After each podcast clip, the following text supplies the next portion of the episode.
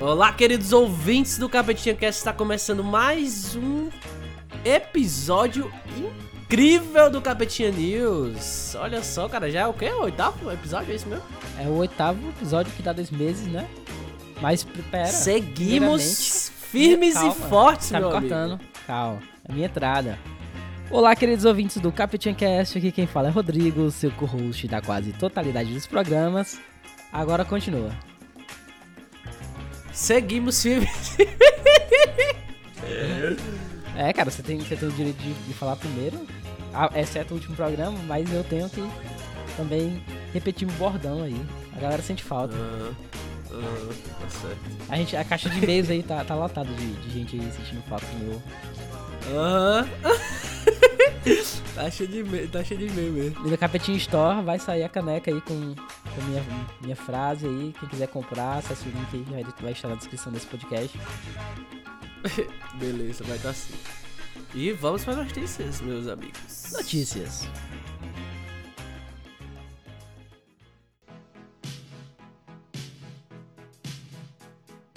Amazon bane livros de cura gay do seu catálogo e conservadores protestam no Zelda. Caralho, né, velho? Tipo... É, é muito absurdo que esse tipo de livro ainda tivesse dentro de uma plataforma, dentro de uma loja tão gigante como a Amazon. Porque, se você for parar pra pensar, livros de cura gay não eram pra existir, já que a cu- não existe cura pra... pra homossexualidade, inclusive reconhecido pela O M S. Exatamente, já que a homossexualidade... claramente não, não é considerado uma doença. Não é uma patologia, né, você não está doente porque você é homossexual. E nós já tivemos uma série de protestos dos conservadores nos Estados Unidos com é, um abaixo-assinado para que, para que a empresa repostassem ou botassem de novo os livros dentro da plataforma, já que eles estavam alegando que a Amazon estaria censurando ou até discriminando A, a religião e as bases é, familiares, né, da família tradicional. A cristofobia nos Estados Unidos do século vinte e um. Por novidade, pois é, hein? Né, cara? Cara, já é absurdo a, a ideia de você ter um livro, você escrever um livro sobre cura gay, né? Você vender uma parada dessa é mais absurdo, absurdo ainda. Ok, se você, por questões religiosas, não, sei lá. Ok, não, vai tomar no cu. Não, vai tomar no cu, mas assim, se a pessoa quiser, sei lá, não querer... Tipo, é, é, é opção dela, ela não querer aceitar, vamos dizer assim. É, se ela não existe. Aceitar, tipo, existe, mas não é curar. É. Tipo assim, é, tá, tudo bem a pessoa querer, é, não querer aceitar, mas tipo, primeiro que ela não pode obrigar outras pessoas a aceitar a, o que ela, a, a fé religiosa dela. Nem mesmo os filhos dela, inclusive. Assim, quando você fala... Mesmo que você tenha esse poder parental, né? Esse poder de ser pai da, da criança, você não pode obrigar ela a não ser... A, a ser o que ela não é. Ainda mais no caso de uma coisa que, obviamente, você não vai conseguir mudar, cara. Sinto de, de dizer. Primeiro que você... Na verdade, os caras deviam estar sendo... Tá agradecendo a Amazon por não estar comprando esses livros que só vende coisa... É tipo furada, porque não tem, é tipo é impossível você fazer isso. Pois é, inclusive um dos grupos responsáveis pelo abaixo-assinado, que é o grupo chamado Voice of the Voiceless, que é a voz do sem voz, eles é, têm como missão defender os direitos dos ex-homossexuais que tem a, a indesejada atração pelo mesmo sexo, ou seja, tipo... É ou seja, você não é ex-homossexual. Que... Pois é, né? Então assim, é, vale lembrar que quando você, mesmo por fé ou princípios morais, princípios, sei lá, seus, você tem o direito de, de, não, de não entender o que está acontecendo. Mas a pessoa tem direito de ser o que ela é, independente do que você é, você pode acha. Tampar seus olhos. É um direito individual, né? Um direito, é, exatamente. Você pode, pode tampar seus olhos tampar. pro mundo, mas você não pode obrigar o mundo a se curvar a, a, ao que você pensa. Tem uma frase que não, que não é exatamente sobre esse tema, mas acho que assim, faz todo sentido. Que é... A, não é lícito você é, morrer pela sua religião, mas não é você matar pela religião. É mais ou menos a mesma lógica aqui, tá ligado? Você ok, você tem sua religião lá e você hum, quer achar que a homossexualidade seja um pecado ou qualquer coisa assim. Mas você não pode ni- obrigar ninguém, ninguém mesmo, assim, nem seu filho, a seguir isso. Exatamente. Pois é isso, meus amigos. Tá mais que certo, Amazon. É isso aí. Inclusive, manda link pra nós aí, pra nós poder fa- vender nossas coisas aí. Pra, pra nós, vender as, as, nós vendermos nossas canecas do Capetinha Cast com as frases do host e do co-host aí. E outras frases clássicas proferidas nesse programa. Pois vamos pra próxima notícia, né, cara? Mais uma notícia no Capetinha News.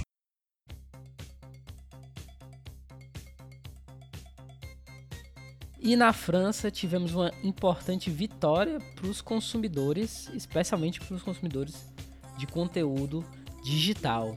O judiciário francês reconheceu como abusivas cláusulas da Steam que impediam a revenda de jogos virtuais na plataforma.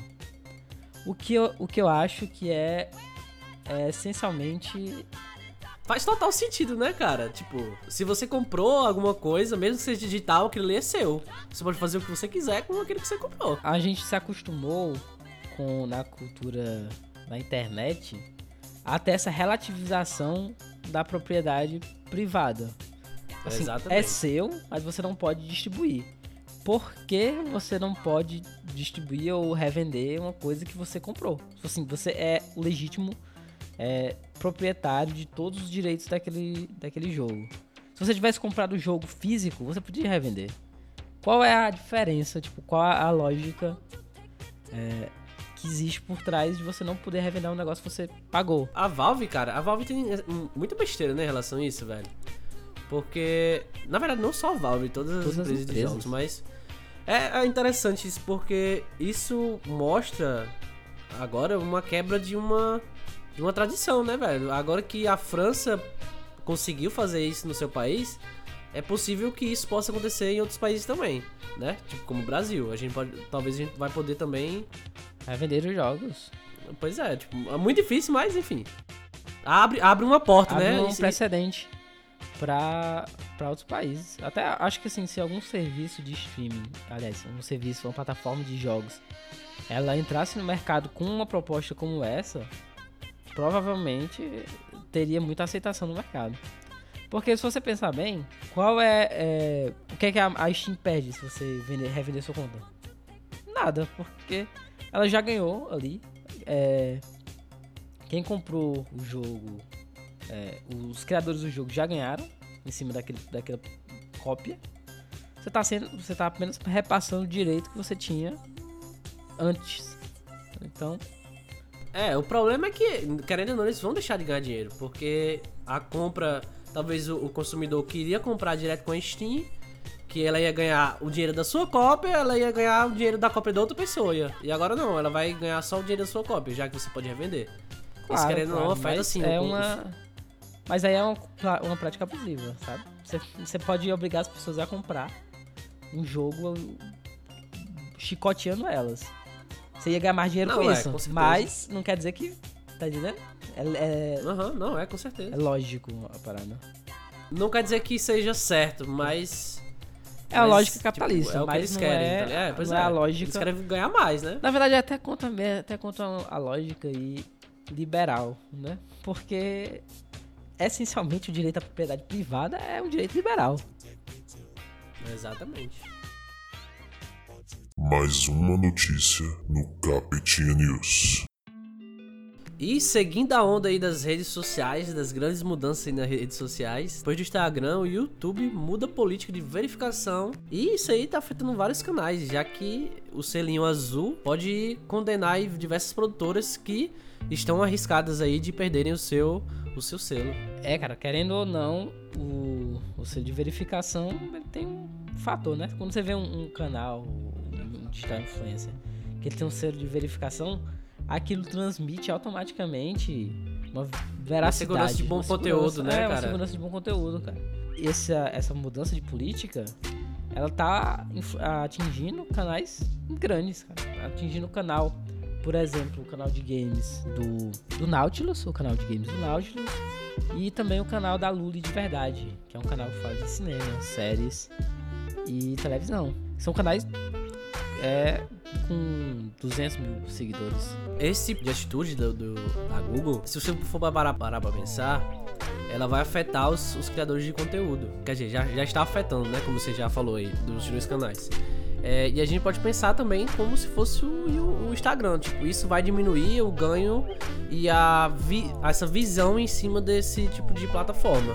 Porque, vamos dizer assim, se ela muda a, a, a política de verificação, quando você tem um sininho azul, já que você mesmo já falou que tipo, dá uma segurança, é, esses canais vão, vão deixar de ter uma... Uma... Um apelo. É, um apelo e, tipo, vai, vai acabar tendo menos visualizações. Pra o canal monopolizar o seu conteúdo, ele tem que ter uma... Monetizar. É, monetizar, pra ele monetizar o conteúdo, ele tem que ter um apelo e tem que ter um... um tem que ter um... relevância e engajamento. Isso, tipo, quando ele tem esse, essa verificação, é, ele tem um fator a mais pra fechar contrato com algumas empresas, tá ligado? Porque, tipo, se o seu, seu canal é, é verificado...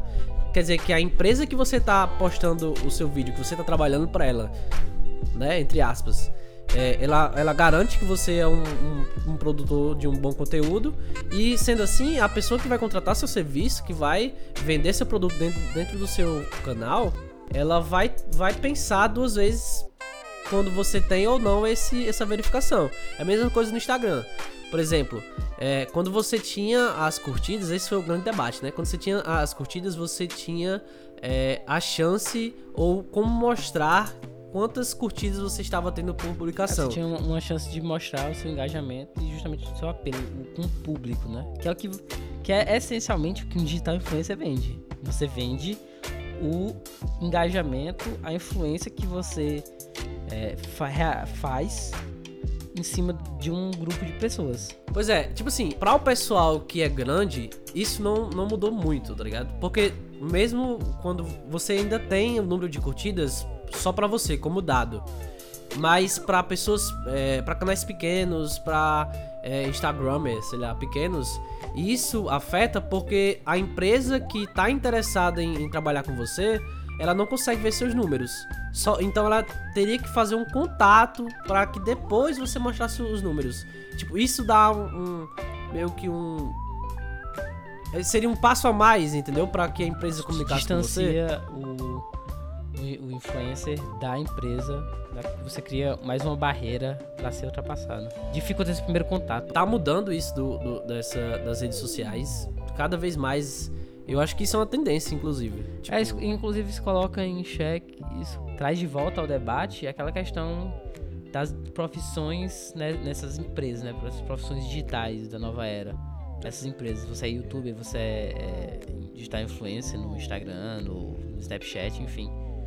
No fim das contas, você tá à mercê de políticas de uma empresa... E seja o que Deus quiser, né? Porque o cara pode fazer... A empresa ela pode decidir, de um dia para o outro, mudar o seu, o seu panorama e você perde... Você fica desempregado ou tem seu trabalho aí desvalorizado sem você ter zero controle da, daquilo. Pois é. Então, boa sorte para vocês, criadores de conteúdo. Boa sorte para nós, criadores de conteúdo. Ainda bem que o podcast é uma plataforma mais livre. A gente está é. mais autônomo do que a maioria. Inclusive, patrocinadores, se vocês quiserem é, entrar em contato conosco para fazer uma parceria aí com alguma marca pra gente é, anunciar seu produto, falem conosco. Uma colada, é. engajamento, filmes públicos. É. Escolha um, can- um podcastzinho pequeno, humilde. humilde. Incentive é, a mediocridade. Incentiva a mediocridade. Ai, vamos para a próxima notícia.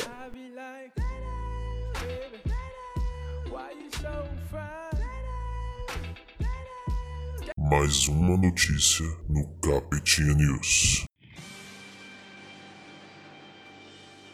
E momento, posso ouvir um amém da igreja? Um momento feliz, um momento...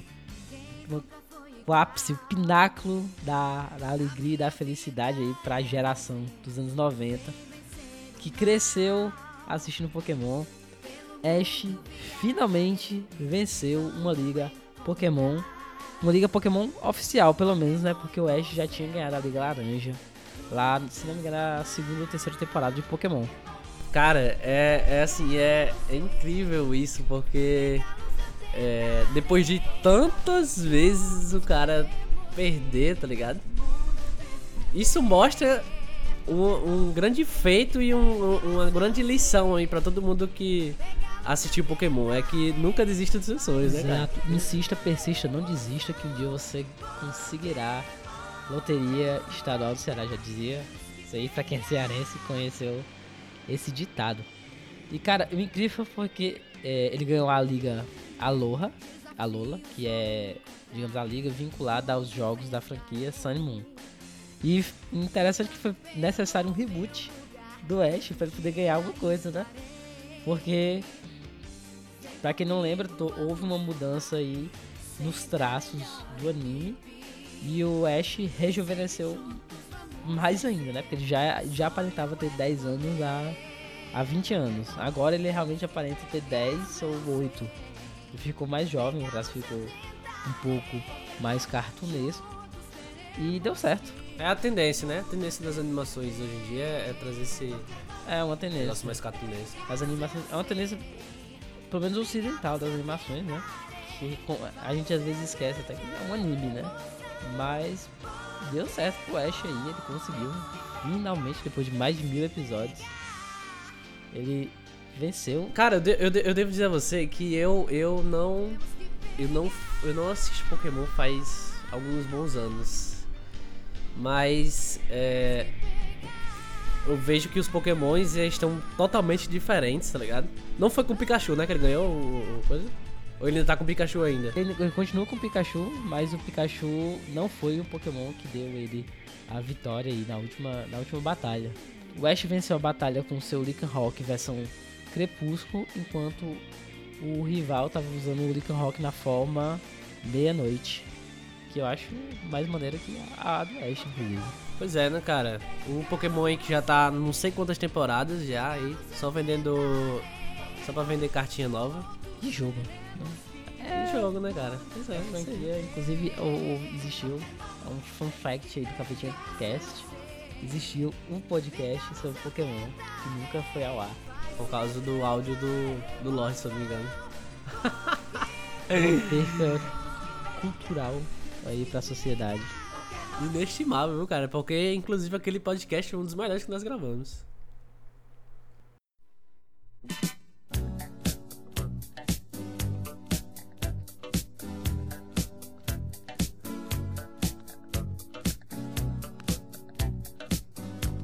Pois então, meus amigos, é, fica aí a, a, a lição de moral do Ash, de nunca desistir dos seus sonhos. E, e de é rebutar essa notícia. Mesmo, né? Rebutem vocês. Rebutem pois seus é. traços. Procurem um coach. É isso aí, cara. E é com essa notícia que vamos terminar o programa de hoje, com essa notícia maravilhosa. E eu espero que vocês tenham uma ótima semana e que essa semana que se passou tenha sido incrível, de muitas conquistas. É isso aí, exatamente, com a notícia de superação. O seu host agora aqui se despede e até o próximo episódio. Tchau! Tchau, queridos ouvintes do Capetinha Cast. Até a próxima.